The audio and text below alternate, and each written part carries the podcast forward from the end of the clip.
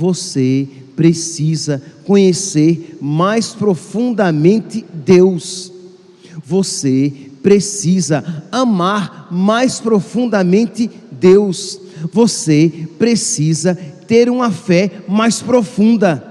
Você precisa seguir e, e mais radicalmente nosso Senhor. Você precisa contemplar mais profundamente Deus. Isso na Eucaristia. Você precisa ter uma fé mais profunda de Jesus na Eucaristia, de modo que você venha à missa sedento.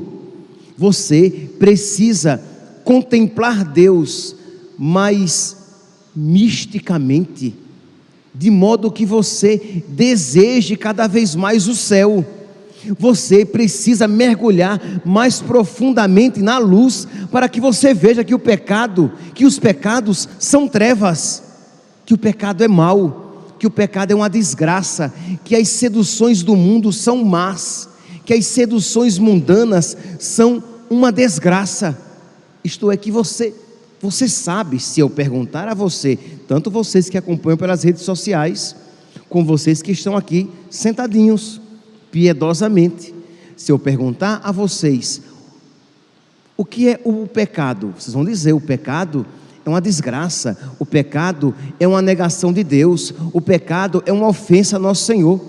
E eu sei que vocês creem nisso, mas eu sei que vocês ainda não veem o pecado como o pecado é. Isto é, o pecado é uma é algo indigno do, do ser humano. O pecado é uma, é uma realidade putrefata, apodrecida. Pense o que é olhar um animal apodrecido criando bicho. Aquilo lhe causa repugnância. Você sente repulsa diante da contemplação de uma carne podre. Mas nós não sentimos esta mesma repulsa diante do pecado. Estamos de acordo? Que você, no máximo, e eu espero que pelo menos isso, você olha para o pecado e vê, pela sua inteligência iluminada, pela graça, você vê que aquilo é mal e você não quer. Mas às vezes, nem isso. Você olha para o pecado, sabe que aquilo é pecado e mesmo assim você o deseja. Então você precisa pedir a Deus que lhe conceda este conhecimento profundo, esta revelação. Se por epifania, etimologicamente, entendemos revelação, se na epifania Jesus se nos revela a nós, ele brilha dentro de nós, nós precisamos então pedir a Jesus que ele brilhe em nós a sua luz que Ele acenda em nós o seu fogo, que Ele arda em nós a sua chama, de modo que nós, conhecendo-o e amando-o cada vez mais, nós fujamos de tudo aquilo que não lhe agrada e não lhe pertence. Neste mundo, nós sempre podemos crescer no amor de Deus, nós sempre podemos crescer no conhecimento de Deus. Imagine, você, imagine, isso aqui não é frase de efeito. Ministros extraordinários da comunhão, acólitos, fiéis aqui presentes, neste mundo, nós ainda não amamos 1% do que poderíamos amar.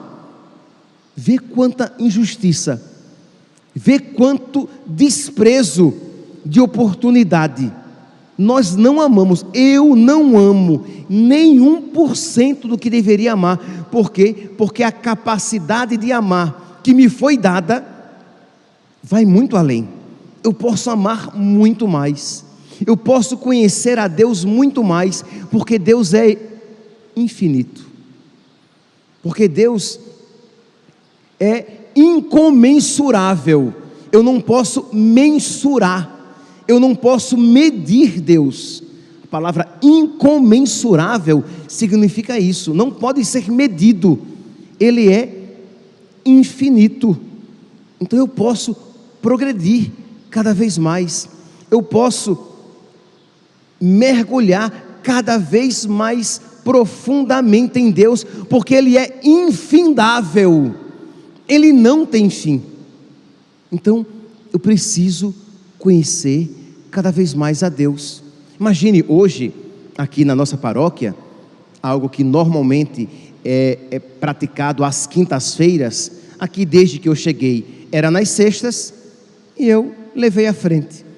Então, aqui, às sextas-feiras, nós iremos expor o Santíssimo Sacramento. Ora, eu não tenho dúvidas, de verdade, creio em Deus Pai. Se, pelo, se nem isso, se pelo menos isso você não souber, eu vou dar um puxão de orelha em você, pelo amor de Deus. O Santíssimo exposto, se alguém lhe perguntar, o que é aquilo que está no altar? Aí você vai dizer, não é aquilo, é aquele, é Jesus. Então é verdade, pelo amor de Deus, todos nós cremos na presença real de Jesus na Eucaristia. Mas, meus santos, se nós crêssemos como poderíamos crer, deixar Jesus exposto seria um sacrifício. Nós sairíamos da igreja a muito contragosto.